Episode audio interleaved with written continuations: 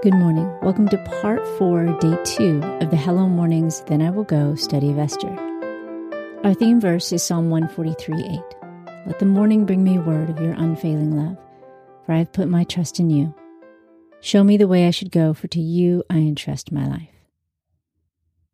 Today's reading is from Esther 5 9 through 14.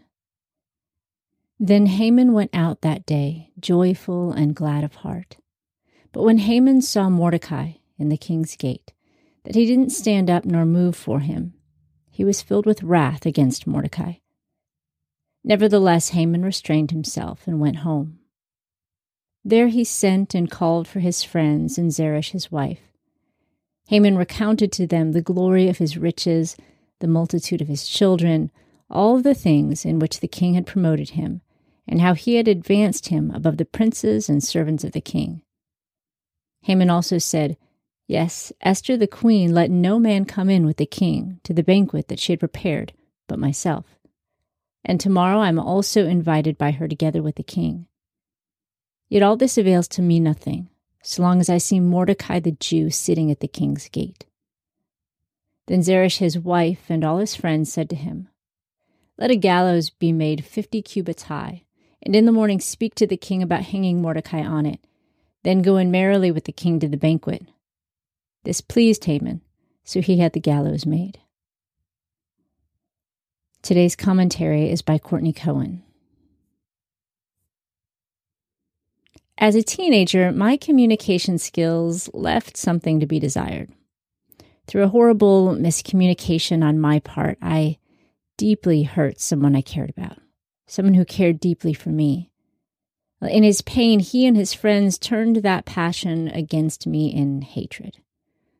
Though I lived longing for people to like me, quite the people pleaser, avoiding any kind of conflict, I found myself at the center of an attack. While no physical harm came my way, they set out to make my life miserable and make their hatred known.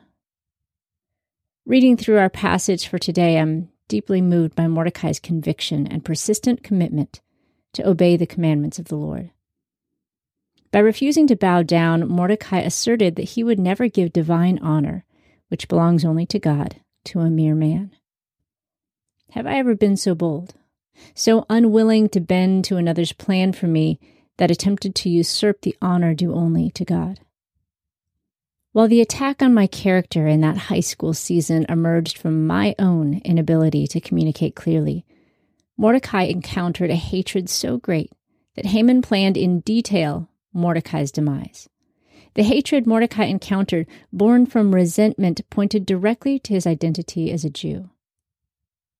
But Mordecai had a choice to make, just as we do.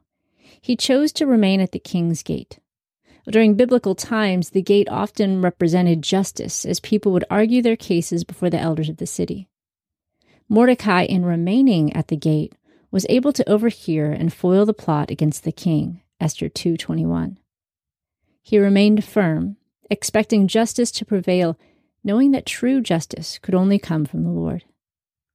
Thank goodness for a God who makes things right, even if it's not in our timing or in a way we can grasp in the midst of turmoil. At times, this good that God is working out in our behalf may be beyond our finite understanding.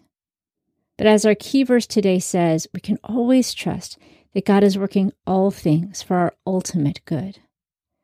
Through discussion and forgiveness, my friend and I later reconciled. In Mordecai's case, God had already laid out a plan for his good, for his protection and promotion. As we'll read later this week, Haman's hatred would become his own demise. Today's key verse is Romans 8:28. And we know that for those who love God, all things work together for good, for those who are called according to his purpose. Today's reflection steps are 1. Ask Jesus to reveal how he was present and working in the midst of a conflict. 2. Read Proverbs 19:23. How is victory through obedience seen in this verse? 3. Hebrew understanding states the name Haman means noise. How does this compare with the voice of God, which is described as a whisper? See 1 Kings 19 11 through 12. 4. Memorize today's key verse. 5. Consider do your closest friends encourage you towards obedience or bitterness? Thank you for joining us this morning.